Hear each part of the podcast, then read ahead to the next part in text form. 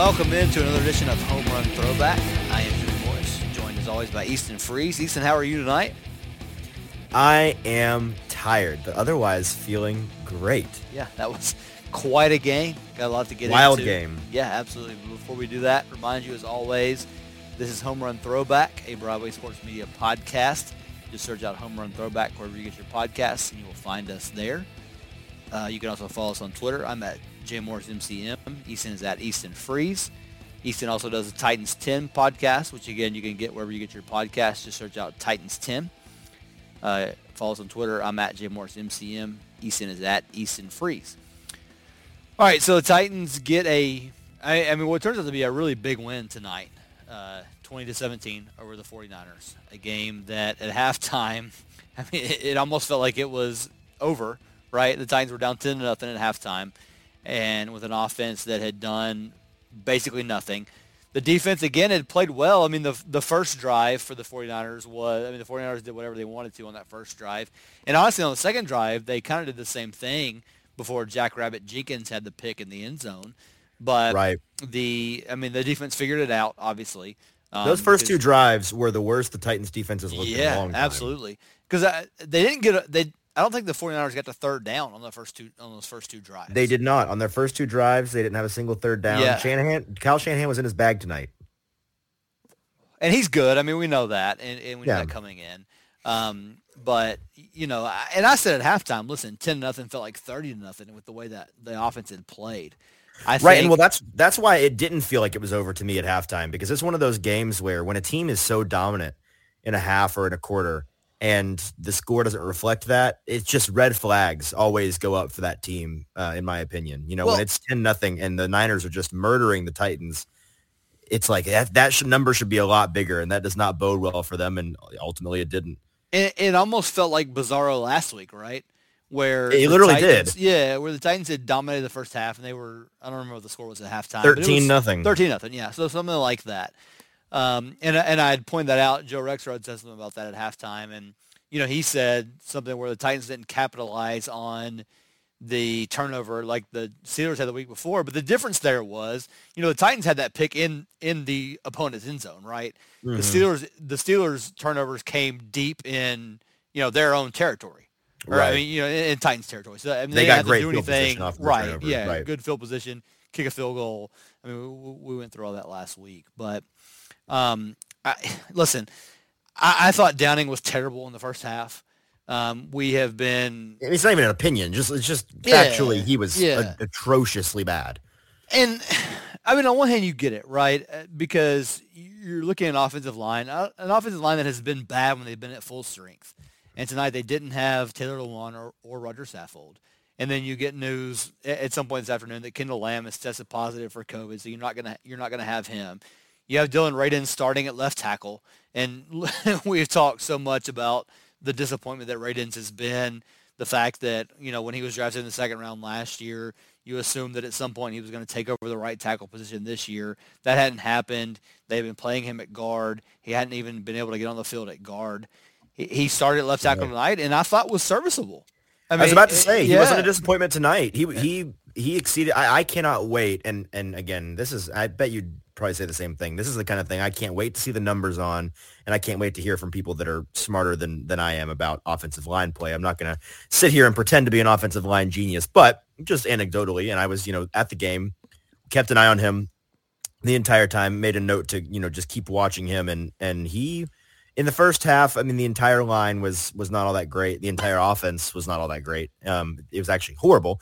But in the second half, I, I didn't notice him all that much, you know. And and I again, I just I really want to look at the numbers. I know Ryan Tannehill praised him and those other guys that were filling in uh, in the post game, but man, he was it, it was impressive to me, especially given that it sounds like he's been playing it right tackle, right guard with the Titans, you know, as long as he's been here. You know, he played left tackle, of course, in college, but he Right. was drafted and the Titans have been playing him at, at swing tackle uh, more on the right side has been the reporting from from camp and then in practices and stuff. But to go from not even sure you're going to be active in this game to starting at left tackle, the position you haven't been practicing a ton in, um, and and being serviceable and giving your quarterback just enough time to make some incredible plays. That's a that's absolutely a win for a rookie. I'm, I'm sure he feels incredible, and he should. Yeah, and that's what I mean. Vrabel said in, in his post game that you know he prepared this week to be the swing tackle. So I, am assuming that means that they were expecting to start Kendall Lamm at left tackle, Quessenberry right. at right until today when Lamm tests positive for COVID, and so then Rand's got to fill in. And like you said, I mean, uh, there was there was one play where he got beat pretty badly. I think it resulted in a sack. But other than that, you didn't notice him tonight. And that's what you want from offensive lineman, right? You, you want for their name not to be called on the broadcast. Um, you know, Greg Olsen, I thought, did a great job comparing, you, you know, when he's talking about the Titans missing Hunter Henry, uh, when he's clearly talking about Derrick Henry. Um, you, you, know, so that, that, was really, really good prep work. Very similar athletes. Yeah, right. I mean, yeah, yeah, understandable. Yeah. They uh, look you know, the same. Exactly. Same, yeah. same guy, basically. But anyway, no, I, I mean, I, I thought that, anyway, to circle back, it, it, seemed like in the first half, Todd Downing was afraid of his offensive line. And again, I, I mean, I said in a tweet at halftime, like, I get it. I understand why he is, you know, calling plays the way that he is. But at the same time, this is a football game, and you have to try to go win it. And it just seemed like at times in the first half, I know there were, you know, boos a couple of times in the first half. I think it was a third and 15 oh, they called yeah. draw. Oh um, yeah, where a couple of listen, second and ten run plays. Right. Yeah. Oh hey, I was gosh, tweeting I, a, a, just second, a full chain of second and ten run uh, plays at that second one point. 18, second whatever. Um, they the, the on first and second down, especially in the first half, were putting themselves in such poor position. They were shooting themselves in the foot repeatedly, taking penalties. Dr- you know, draw plays on second and eighteen. Screen the, their screen game from this team remains awful, so bad. But you know, they managed to convert on. Uh, uh, it, it sounds like I can't find the stat. I'm looking for it frantically. Can't find it, but it sounded like uh, this was a, a, historic number of third and long conversions from any team. Uh, the Titans had a number of third and tens, third and twelves that they converted tonight, and it was the difference. And I don't understand. And, and the screenplay has been an issue. It seems like as long as they've been the Titans. I mean, I can't remember a time in the last we're at what 23 years now that the Titans have been here. I can't. Well, let's clarify. This the screen game to Derrick Henry has been pretty eh, good. Actually, yeah, yeah. outside of him, it's, awful. It's a disaster. Garbage. Total dumpster it, fire. It always has been, and I don't understand why they call them. I don't understand, and that that's a thing. If you want to ding Ryan Tannehill for something. Um, other than you know, we, we talked about how he's had stupid throws that have, have resulted in picks at times. Yep. But throw a screen to the ground. Um, yeah, I think it was the first one, right? The very first play they had an offense tonight, uh-huh. where eh, you know he he completes Hilliard for a loss Hilliard. of three or right, four it's, yards. It's, no, it was eight. It was eight, I think. I oh, think was it, it a ton? Okay, yeah, great. I think yeah, it was it second awful. eighteen after that play. Um, yeah, that, that's a, play that has design. to just go at Hilliard's feet, and then you have second and ten instead of second and eighteen. They would have handed it off on second and ten. I mean, obviously that would have been the case, but sure, yeah. um, yeah, you know, just I mean I don't know the, the, screen game for whatever reason, whether it's a running back, whether it's a wide receiver, um, and again, like you said, with, with Henry, it has absolutely worked at times. But other than that, it's it's been a disaster as long as they've been here. Um, just doesn't work for whatever reason, and you see the the 49ers out there running them very successfully, and it, week in and week out, we see the whoever the Titans are playing ha, has success in the screen in the screen game, and the Titans can't for whatever reason. But um, you know, listen, at the end of the first half, I mean, and I think you tweeted it at halftime. Like we have been, we we we're the most reasonable Titans podcast there is, right? I mean, we are right. perfectly reasonable with looking dripping at, in objectivity, right? Over here, what has yeah. happened and, and and assigning blame proportionally to the different parts of the offense that have been the issue. Um, we talked about issues with Todd Downing's play call. We talked about issues with Ryan Tannehill's decision. We talked about issues with the offensive line, and, and you know, kind of trying to spread the blame out evenly, or not necessarily evenly, but proportionally uh, across that that group of of people. Um, but tonight, I, I really did think in the first half that Downing was basically just. Uh, you know, I don't know if waving the the white flag is, is the right way to put it, but it just seemed like he was scared to. He was scared. He was yeah, calling scared. The, absolutely, calling is scared. Absolutely. He was. And you know, I said, and we talked about this. I mean, back before AJ got hurt, like, is there a point where you should manufacture touches to get him the ball? and then they had the third and three where they you know do a little, I mean, a pop pass or whatever it's called, but it's basically a run. AJ Brown, right. and I understand if if Hilliard makes a block, it's there and blah blah blah. But that that's not exactly what we're talking about. But in the second half, it seemed like okay, we're we have AJ Brown here. We're going to get him the ball, and we're, we're going to see what happens. And the result in that is he has 16 targets in the game, 11 catches, 145 yards, and a touchdown. That's what you want, right? I mean, that is you have a top 10 receiver in the league. Get him the ball. Scheme things to get the ball in his hands and see what happens. And they did that in the second half, and they had a lot of success with that. Yeah, they did. And, you know, the difference in this game really was A.J. Brown, right? I mean, it was – it could not have been any more clear in the second half in particular. But in, but I mean, in the first half, I believe he had uh, two, three catches. I think. I mean, the Titans only had 55 yards, 55 yards. of offense in their first drive after the half. They had as many yards as they had in the entire first half. For reference, they had three first downs, 55 yards of offense. Uh, just a, a, train wreck of a game. Uh, it was a miracle that they were still in it. Yeah. Um, and and I tweeted this out in the second half when actually was it did did Jimmy G throw both of his interceptions in the first half? No, at least one of one them. in each. Yeah, one in each. Yeah. Okay, okay. So in the in the second half, when Jimmy G threw his second interception, I tweeted out that it it, it is it, it was the most impressive thing I've seen in a long time. That that somehow the Titans offense was in attendance at the game tonight, and and somehow Jimmy G was managing to be the worst thing in this stadium tonight. Like he was, he was so. I mean, he was just the reason they lost the game. It, yeah, it, and and um, I saw, I saw somebody. I forget. I forget who. I saw somebody tweet next week that uh, that potentially Trey Lance era starts for San Francisco because they play Houston. I don't think that's actually the case because they're still trying to get into the playoffs, but uh, his days are numbered, obviously. I don't think he's a terrible quarterback, but he's he's incredibly incredibly limited. And you saw that tonight. And you saw I tweeted this out earlier this week and I said this on my podcast all week that that I believe it was on Monday I said I'm becoming increasingly convinced as I went back and watched tape from the Pittsburgh game as I just looked over the numbers and and thought about the Titans the last couple of weeks. I said I'm becoming increasingly convinced that the Titans will in the, the remaining regular season games, this doesn't go for the playoffs. I stipulated that when I tweeted it out. But in their remaining regular season games, the Titans will win every game in which they win the turnover battle, and they will lose every game in which they lose the turnover battle. And that it's really, really that simple. And and it was tonight. They won the turnover battle two to nothing, and they won the game. Um, and and you know in the playoffs it's a different story. I think uh, slightly, although obviously winning the turnover battle in any game is I mean, it's been famously said more games are lost in this league than are won. And the number one way to lose a game is to turn the ball over. And the Titans didn't do that tonight. They took the ball away from the Niners, and it was clearly, you know, the reason that they were stayed in this game.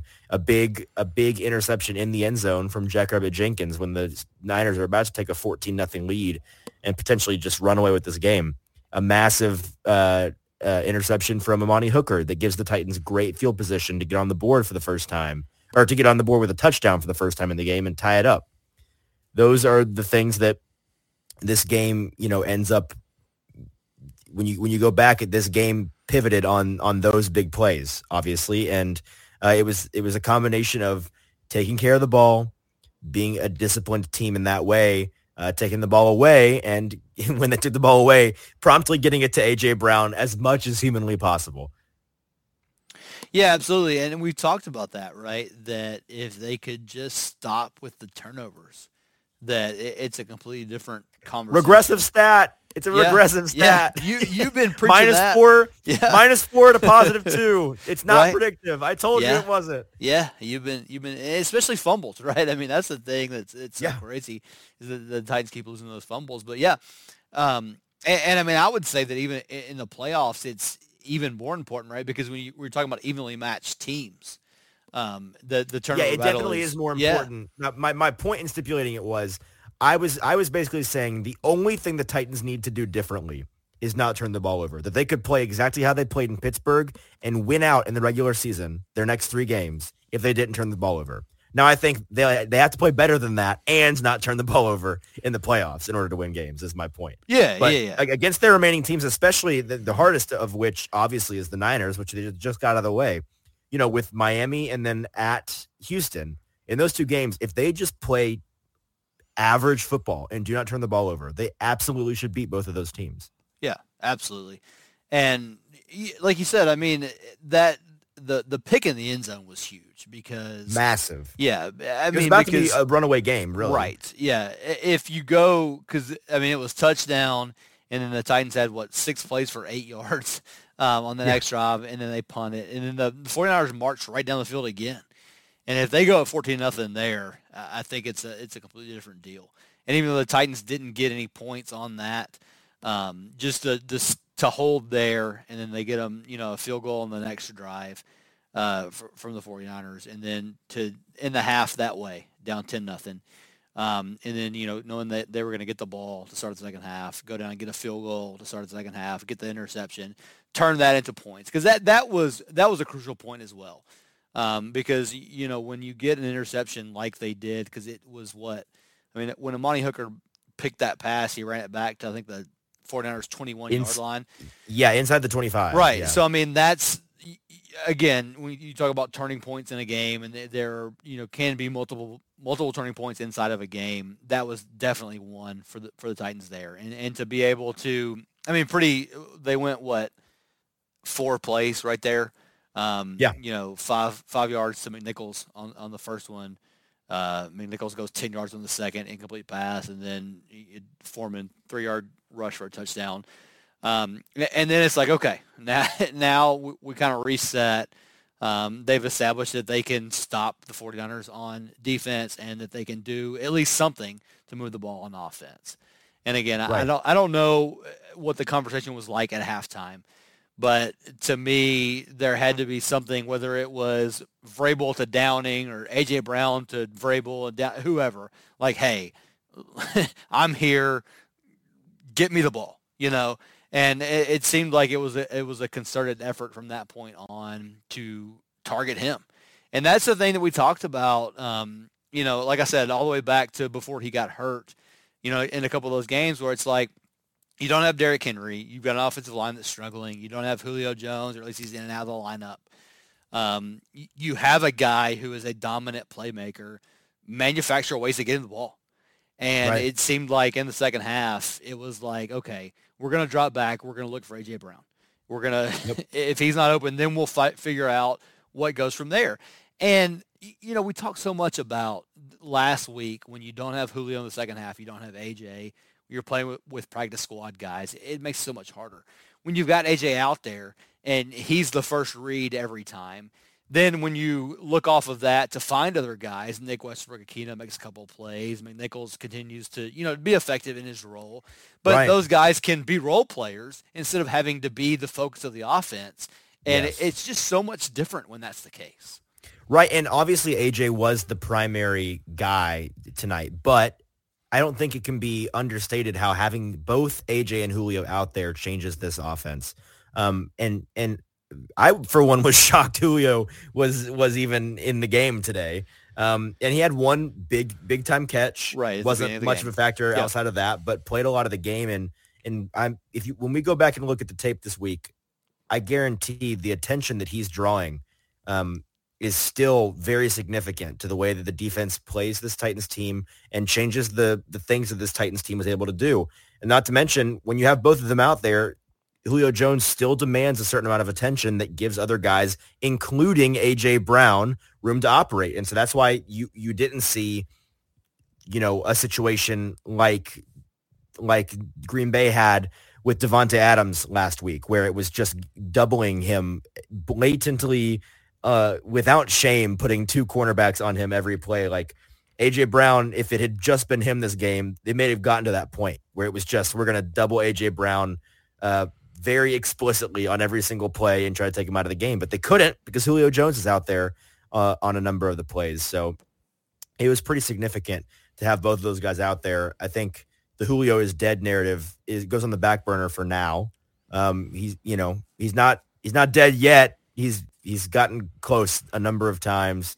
I think, frankly, I think if he can can, can if he can contr- continue to contribute, and that's a fun one. if he can continue to contribute uh, the the amount that he did in this game or more in a playoff run, I think given the way that this year has gone, I think that's a win, honestly. Um, and and that's the you know the expectations lowered dramatically, obviously from when he came in. But I think given his health situation, if you can salvage that kind of impact on the offense from him at this point, I think you have to take that, right? Yeah. I mean, like you said, I was shocked that he was out there tonight.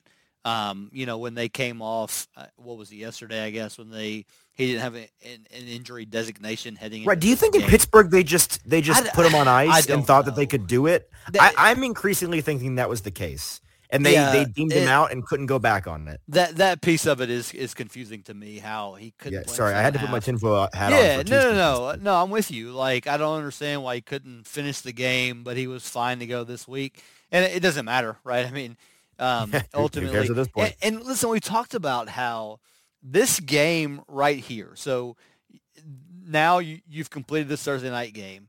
I don't know who didn't finish the game. I, I think they escaped this game pretty healthy. They um, had one guy go down and get medical attention, Naquan, which was uh, right? Uh, Naquan Jones, yeah. who he got up.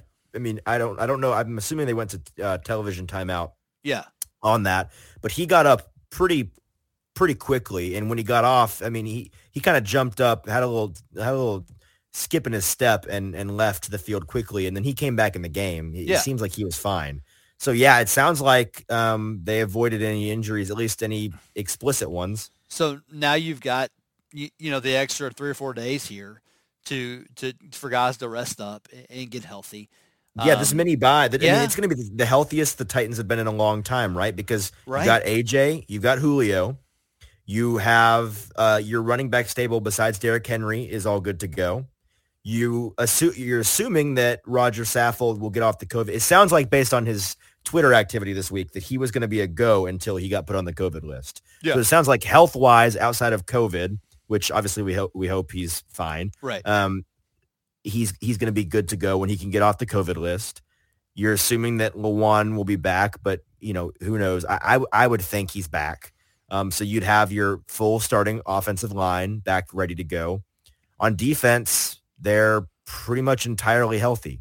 Um, so it, it kind of it's kind of going to be everyone but Henry back to go if right. I'm if I'm not missing anybody. Yeah, right? because Isn't that finished in Pittsburgh, right? I mean, I don't. Right, he, he finished the game at the end of the game, and obviously whatever happened happened. You know, a- after that game, throughout this, it makes you think it was like he pulled a muscle or something, right? And, tightened up. And so knows? you would think, and we know with Saffold, I mean, he's been banged up all year, has played through pretty much everything until this week, a short week.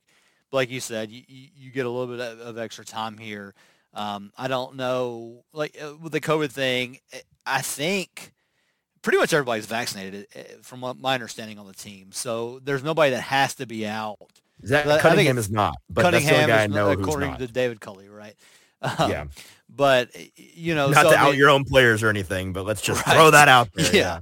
yeah. Um, He's not on the team anymore because unvaccinated. The unvaccinated guys have a mandatory 10 days, right? But everybody right. else, it's basically like once they can pass a test, you know, once they it doesn't show up for them anymore, they can they can return pretty much the next day you, yes. if they test negative. So, um, and I mean that would be something to keep an eye on because we've seen there's I, I can't remember it's it's like close to 300 players now, right? That are it on the COVID list so many players. in the league. Yes. Um, the Titans have dealt with that.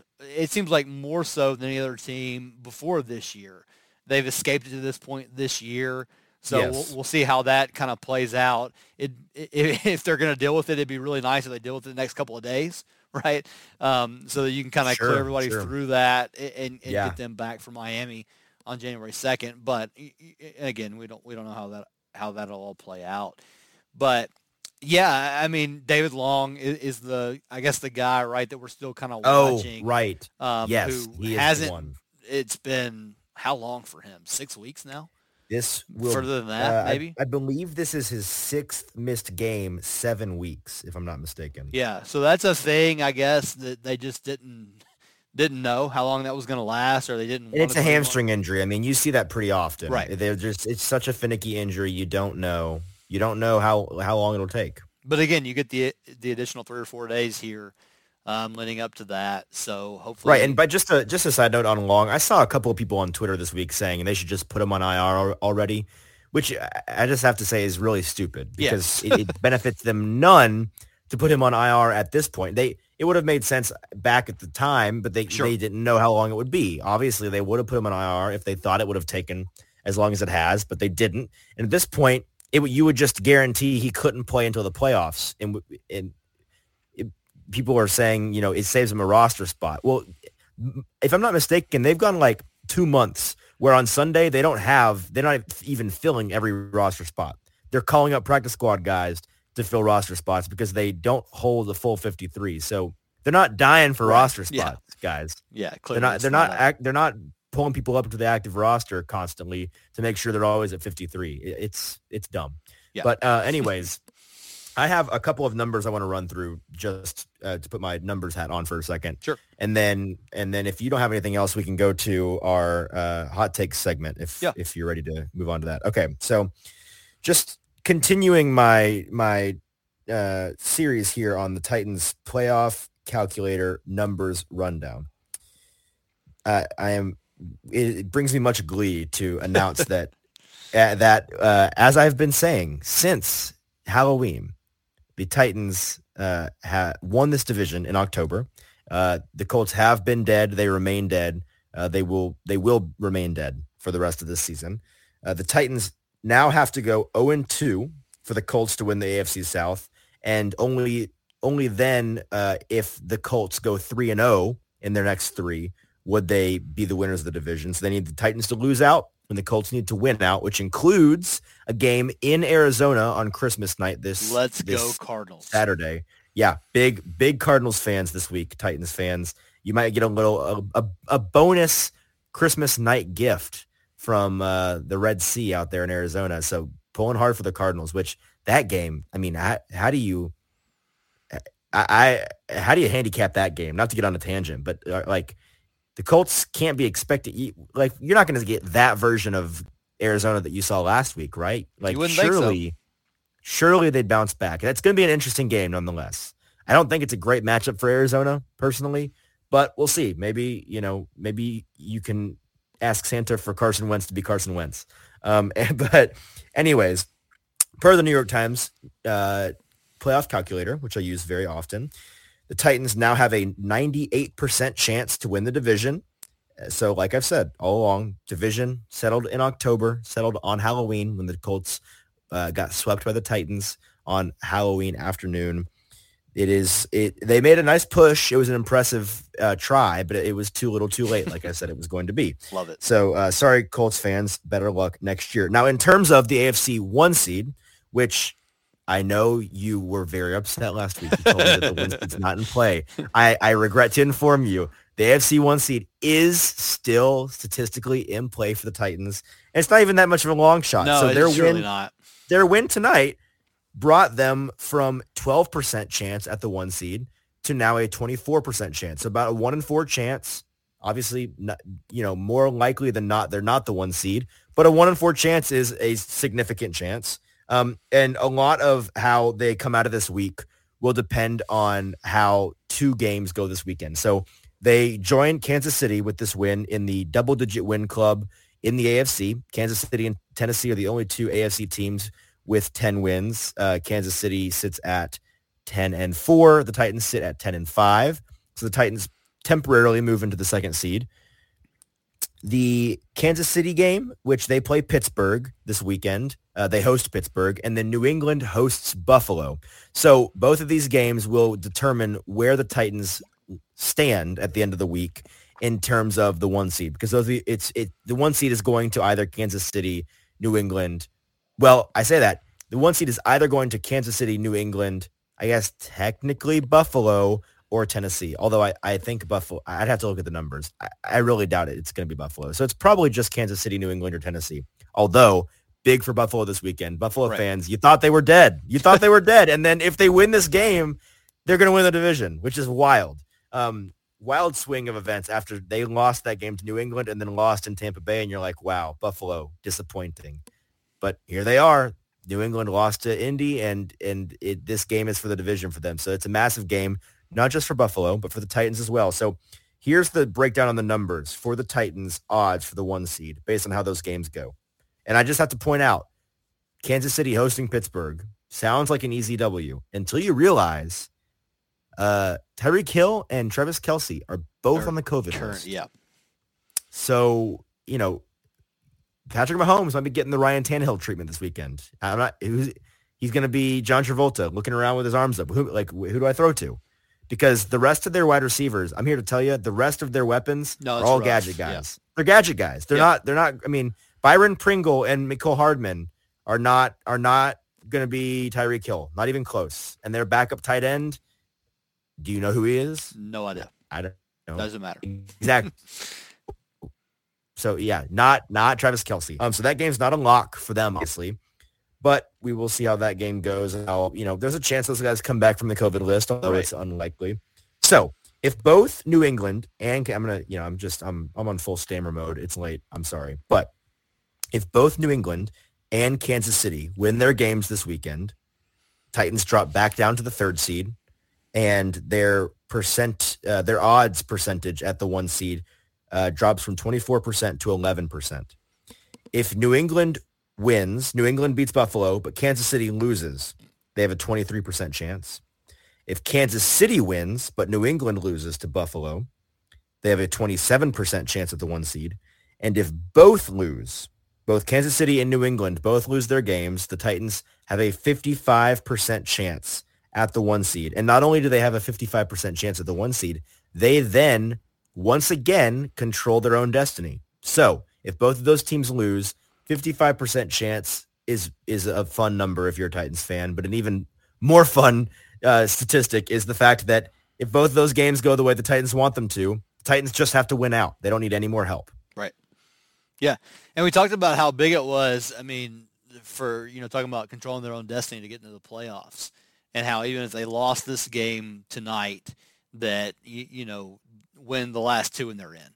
Um, That's right. If the, if the Colts were to lose to the Cardinals, then they just have to win one of the last two. So now the magic number's one. So whatever combination of a Colts loss and a Titans win from here on out gets them at least in the playoffs, like you said. So, you know, obviously, if you're a Titans fan, which I'm assuming you are, if you're listening to us, um, you're cheer- cheering for the Steelers and the Bills. This I like to imagine it's just Niners fans Yeah. crying into Yeah. a bowl of ice Right. cream. yeah, a lot of but yeah, no. Yeah. So yeah, like you said, I, mean that's huge. I mean the, the difference between 24 percent and 55 percent is, I mean, obviously you know 30, but um, it- just in terms of like what that means, it's, it's Only the smartest analysis right? on home run Uh, throwback. exactly. It's, it's that's an astronomical difference in in the It is. there. Um, and, and so, and like you said, I mean, I, I'm assuming that Kelce and, and Tyreek are both vaccinated. I think we would have heard if they weren't because they would have already been declared out for this game, and I haven't seen that anywhere. So there's a chance those those guys could pl- could clear. I, I know for a fact that Kelce is Right. and Hill. You'd assume. I mean, you, you haven't seen him in Right. a mask in press conferences. You haven't heard that he's out. So and, you'd assume. but even seen, then, you've only seen we've only seen one uh, person come off the COVID list in time in the same week they were put on the COVID list. right. So, yeah, Unlikely. Um, yeah, so not great for you know one of my fantasy teams that's still alive because I have Tyreek, but um, oh no. you know no, it doesn't matter. Like we'll, we'll cheer for the Rough. Titans In my fantasy league this week, uh, there was a matchup where both Deebo Samuel and AJ Brown were on the bench.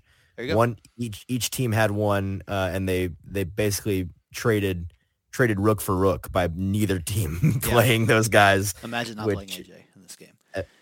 Uh, right. Uh, yeah. but anyway, Anyways, yeah. So I mean, it, it's it's it's huge, and again, um, we've said this all along, right? I mean, get in, get Derrick Henry back, get hopefully AJ healthy, Julio to whatever extent you can get him, and like you said, just having him out there is a big deal. Whether or not he's healthy, whether or not he's Julio Jones of you know the past, whatever. Um, having all those guys on the field is going to be a big deal, and it's going to cure a lot of ills that, that this offense has seen. Um, and so they're trending in a, in a good way there. And again, you, you get the, the extra days here. So hopefully that's that's what we're looking at. So yeah. Um, I mean, nothing but nothing but good. Um, despite you know the halftime, you know whatever from tonight. I mean, things are are really looking up for what you you hope for this team going into the postseason. So huge, right. huge win tonight. Uh, you know. All right. Do we want to get into overreaction Friday? Let's do it, man.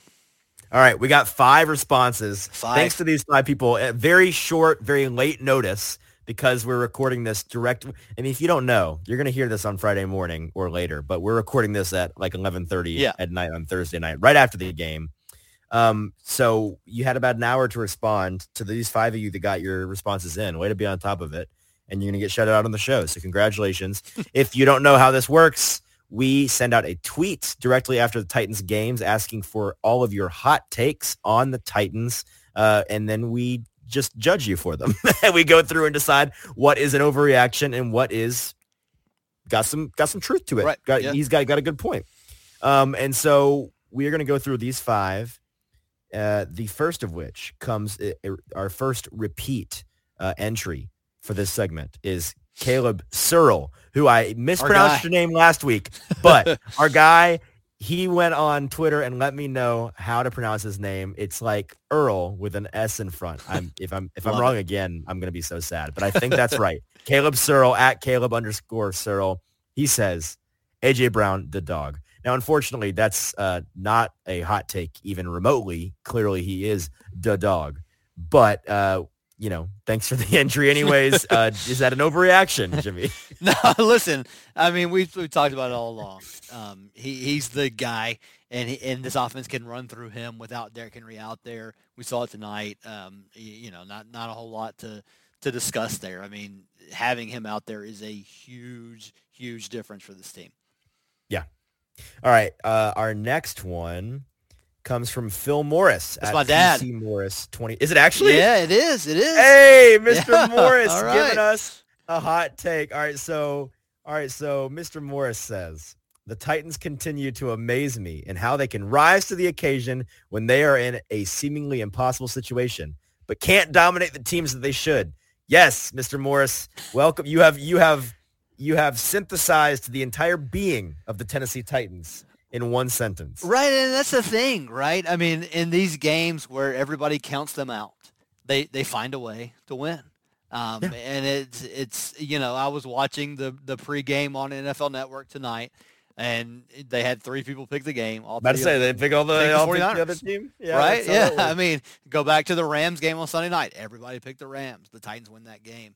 Go that's, back to the New Orleans game. Everybody right? picked the Buccaneers. Yeah for for whatever reason, um, and it, that's been a thing for the whole Mike Vrabel era.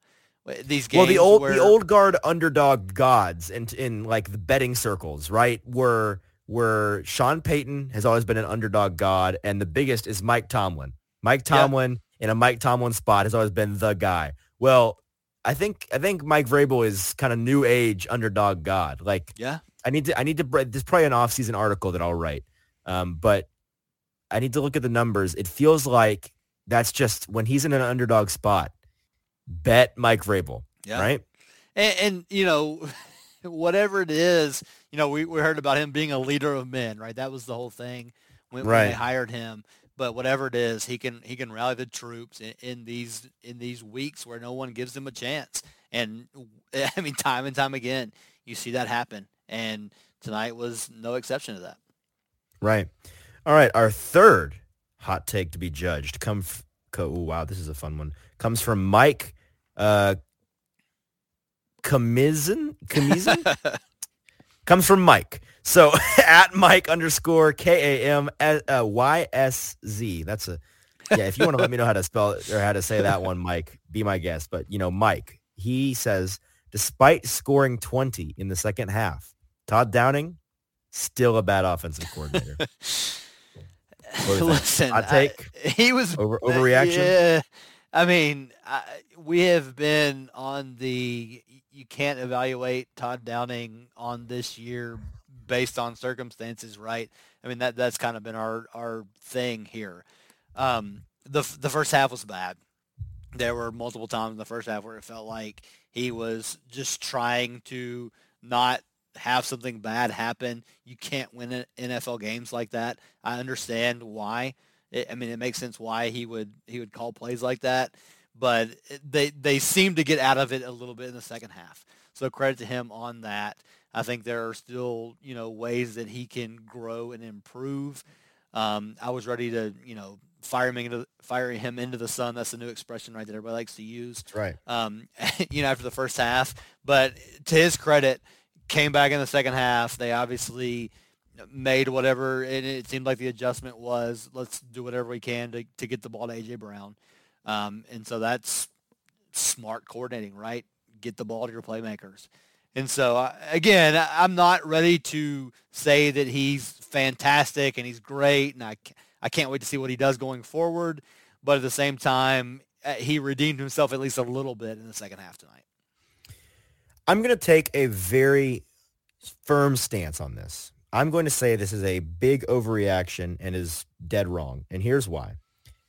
I, and I've said already on this podcast a number of times, just brutal how bad the coordination was in the first half of this game. Not an opinion, just plainly factual, horrible, so bad. Like you said, fire it into the sun and tie him to the rocket ship. However, I do still think it is unfair for us, and this is this was our justification last week. It's been our justification for not killing him for most of the season. I don't think it's fair to judge a new coordinator when they are thrown into the fire with circumstances in terms of player personnel that are just untenable and constantly changing. And that's what he's dealt with, right? Not only has it been a revolving door at almost every position but quarter at, at, at not almost at every position but quarterback and and center, I guess. But the whole offensive line has been a turnstile as well. it's also been really, really great players gone and really bad ones to replace them. Um, and so I don't think it's fair to judge them based off how they do in that circumstance. I think it's much more fair to wait until there's some stasis to see if there's any growth. Because how are you meant to grow if you're not given? I mean, even if it, here's the thing, even if the situation in terms of the players he had to deal with was really bad, but it was constant, right? Like, like the Titans lost their stars and he was dealing with the same scrub squad for six weeks well, then you could at least say, okay, is he is there growth? Is he making progress here with this group, right? But it's it's on it's it's impossible to to look at his performances this year and track growth, track progress because the the players, his chess pieces are constantly changing.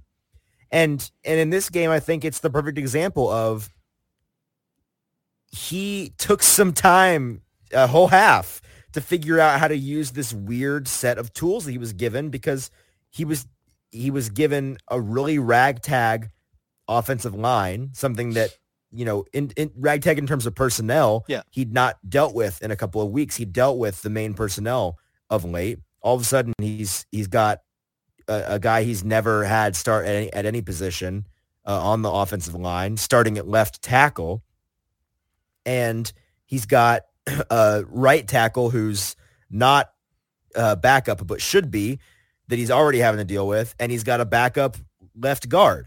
So, you know, two and a half to three of the offensive linemen shouldn't have been in there to begin with.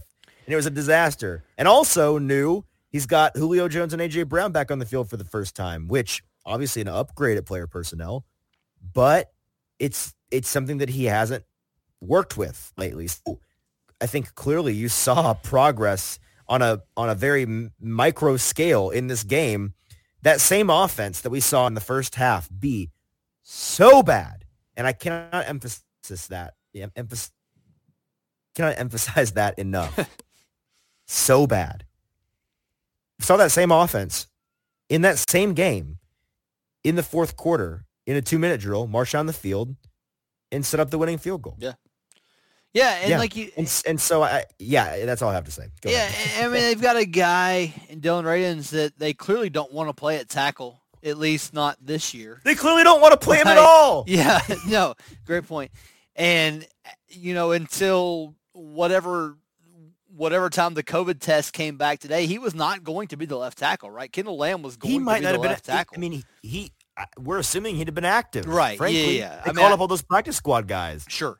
So, you know, and I remember, I, I think it was Jonathan Hutton at the be- beginning of the year said, you know, Todd Downing has been handed the keys to a Porsche. So what does he do with it? Well, he hasn't been able to drive. Someone took a baseball bat to Yeah. all the windows of Right. that car, like five Yeah. seconds into. He hadn't gotten to the end of his driveway, Right. in this season metaphor before somebody Yeah. pu- punctured all four of his tires. So, listen, I mean, uh, again, uh, there are clearly questions that we can ask. There are clearly questionable things that have gone on, but they made it work tonight, and they scored what 20 points in the second half. So, I mean, you know, right, Uh, seventeen uh, unanswered points. yeah. So, points. hey. Yeah. Okay. Last overreaction, and then we're getting out of here because I'm exhausted. yeah. This is actually two of them, but they're they're pretty much the same. Um, so I'm going to tie them together. These come from the first Jimmy Fleming at Jimmy Flem 50. He says Radunz earned some more playing time tonight. Game didn't seem too fast for him. And then Will Netterville at W Netterville. He says Radunz earned a start at right tackle next week. So they're they're both Radunz involved. Well, actually, we'll split them into two. The first one I think is less of a hot take than the second one. The first one, just that Radunz earned some more playing time and that the game didn't seem too fast for him. We've already covered this a little bit, but do we think that's an overreaction? No, I mean he he held up well, and like you said, I mean we'll need to see grades and film and and all those things to to really know how good or bad it was. But I I think he needs to be in the mix at right tackle, and I, I Right. don't know what the the issue has been. Clearly, the coach this coaching staff has an issue with getting him out there, and it took you know Lewan being down, Kendall Lamm testing positive for COVID to get him on the field. But I mean, do you think it was just that they didn't want to throw him out there before they felt they absolutely needed to? That it was just a mental thing and they didn't want to throw him out there before he was ready and set him back? I mean, were they just being super sheltering? I don't I mean, I guess, but I, I, I don't like that as a mentality. No, I don't agree with it. Yeah, I'm trying to, right, I'm trying to yeah. figure out the No, rationale. I- I- that has to be it, right? I mean, I can't think of another explanation for Right. him not being out there. So yeah, Okay, and the second part was that he has earned a start at right tackle. I mean, that that's really hard for us to say, right? Right. Because um, We've not seen him play right. Yeah, right we haven't seen him play right tackle. I, I think they absolutely drafted him with the idea that he would at some point this season be the right tackle. Um, because Right. Kendall Lamm slash Quessenberry, whoever else, they that couldn't have been their plan, you know, coming in. That couldn't have been their long term plan coming into this season. Now, for whatever reason, based on what they've seen in practice, whatever else, that that's how it's played out but I, I think he has at least earned the right to be in that conversation. Now, again, that's way, you know, way higher than I could could even pretend to analyze as far as what that should be. But we know that Quessenberry was has has been terrible at times. Um, at best, he's been serviceable. I mean, that's that's the best. He actually been. played really well for like three games, and then it's been all downhill. Yeah, the whole yeah, and he was. I mean, I just he was terrible in that Ravens game in the playoffs last year. super bad. Um, yes. He was terrible on Sunday against the against the Steelers. So um, I, that's obviously his floor is really low. I think his ceiling is serviceable, right? So you, you hope that the guy that you draft in the second round can eventually overtake that position. They haven't they haven't had any desire to make that the case, right? I mean, he's been inactive not, yeah. more weeks than not, and the only time he has been active has been when they've had so many guys either injured or you know, whatever the reason has been. That's been the only time that they they've had him up on game day. But listen, long week, um, played well, held up at least you know enough in, in a in a huge you know islands primetime game. Um, Right. So I mean, I, I think it has to be at least a conversation that they're having in the building this week. Yeah, I agree with you. I don't have much more to add. I mean, just you, you got to feel good for the kid. I say Yeah. kid. He's, I think I think we're the same age. Um, but you got you got to you got to feel good for the guy. Um, and you know, I think it's in terms of a start. Um, you know, maybe if Quest continues to be awful, maybe you throw him in there and see what happens. Um, or or maybe you get to a, a situation where I don't know. This is kind of playing with fire, but if you got to a situation where it's week 17, you know, you've locked down the division already, maybe you are either firmly out of the one seed conversation or you're firmly in it and confident against a, a Texans team. Um, maybe you you try it out a little bit. That'd be you know be a little a little gutsy. I think it would depend on how Quessenberry played uh, in the Miami game, obviously. But looking to next season, I think absolutely they're going to try. I mean, Quessenberry is clearly not the answer going forward, and so if it's not if it's not Radunz at right guard or right tackle, it's it's somebody. And frankly, you know, they need a lot of change on the offensive line. And and I'm no, I refuse to jump down this rabbit hole now. But uh, yeah, they, they would like to have already have a, a guy who is one of the answers for the future for this line already in house and not have to spend uh, additional resources at the position they drafted him to play. Right. Yeah. Um, that's the thing for me. Like, if he can be in the conversation of being a starting piece for next year, that's enough. That, that, Yes. that that's enough for me. Yes, absolutely. I agree. Okay, well, that's that's it. Think I, we're definitely going to continue to do this segment because I enjoy it and I like awesome. judging your. My only I like judging your takes. My only request. Thank you to the five that sent in uh, responses. My only request is more of them, but more importantly, hotter takes. Let us know how you really feel. Okay. Yeah. Oh, just lay it out there. What's the worst there. that can happen? Yeah. You get you get made fun of publicly on a podcast that a lot of people listen to, and that's not all that bad, really, is it? Right. I don't think so. So let us know. Yeah, absolutely.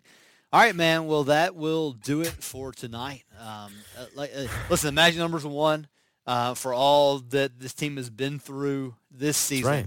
Um, you need one more win or one more Colts loss to win the division. You're still very much in play for Yep. the number one seed, number two seed. I mean, you know, either way, um, to to get a, uh, at least one home playoff game, maybe two, maybe I mean, whatever it is. Um, Right. So that's like I said, with everything this team has been through this year, um, that is that is definitely an accomplishment. So That's right. Watch Uh, Christmas night. yeah. Colts Cardinals. absolutely. So that'll do it for us tonight. Uh, wishing all of you a very merry Christmas. Um, Yeah, Jimmy. Hey, have a Merry Christmas. yeah, Jimmy. you as well, Easton. And, and again, hey, we can we can all be a little bit happier, right? And then That's if right. the if the Colts lose on Christmas night, it'll be you know the greatest Christmas we've had in a while. So um, we'll, we'll take that um, as well. That's right. All right, so we will be back next Sunday night, follow or you know a week from Sunday, following the Dolphins game, so on January second. Um, Right. So we will not talk to you again until the new year. Uh, I don't. What What are your plans this week for Titans ten? I think it's going to be regular schedule Tuesday through Friday. Might end up doing because the Titans game was, was Thursday night. Might do the recap this weekend, but with Christmas and everything, you know, Yeah. maybe it comes out Monday instead of Tuesday. But other than that, Monday through Friday, check it out. Titans 10, uh, the Titans 10, wherever you get your podcasts. We uh, we cover all the good stuff that you need to know about the Titans during the week because a lot goes on between the games. Sure. Absolutely. So check that out. Again, get that wherever you get your podcast, Home Run Throwback, wherever you get your podcast, search that out. Uh, BroadwaySportsMedia.com. We will have plenty more on this game and plenty of previews heading into the Dolphins game. Follow us on Twitter. I'm at Jay Morris, MCM. Easton is at Easton Freeze. So for Easton, this is Jimmy saying thanks so much for listening. Everybody have a Merry Christmas, and we will talk to you again next week. Merry Christmas.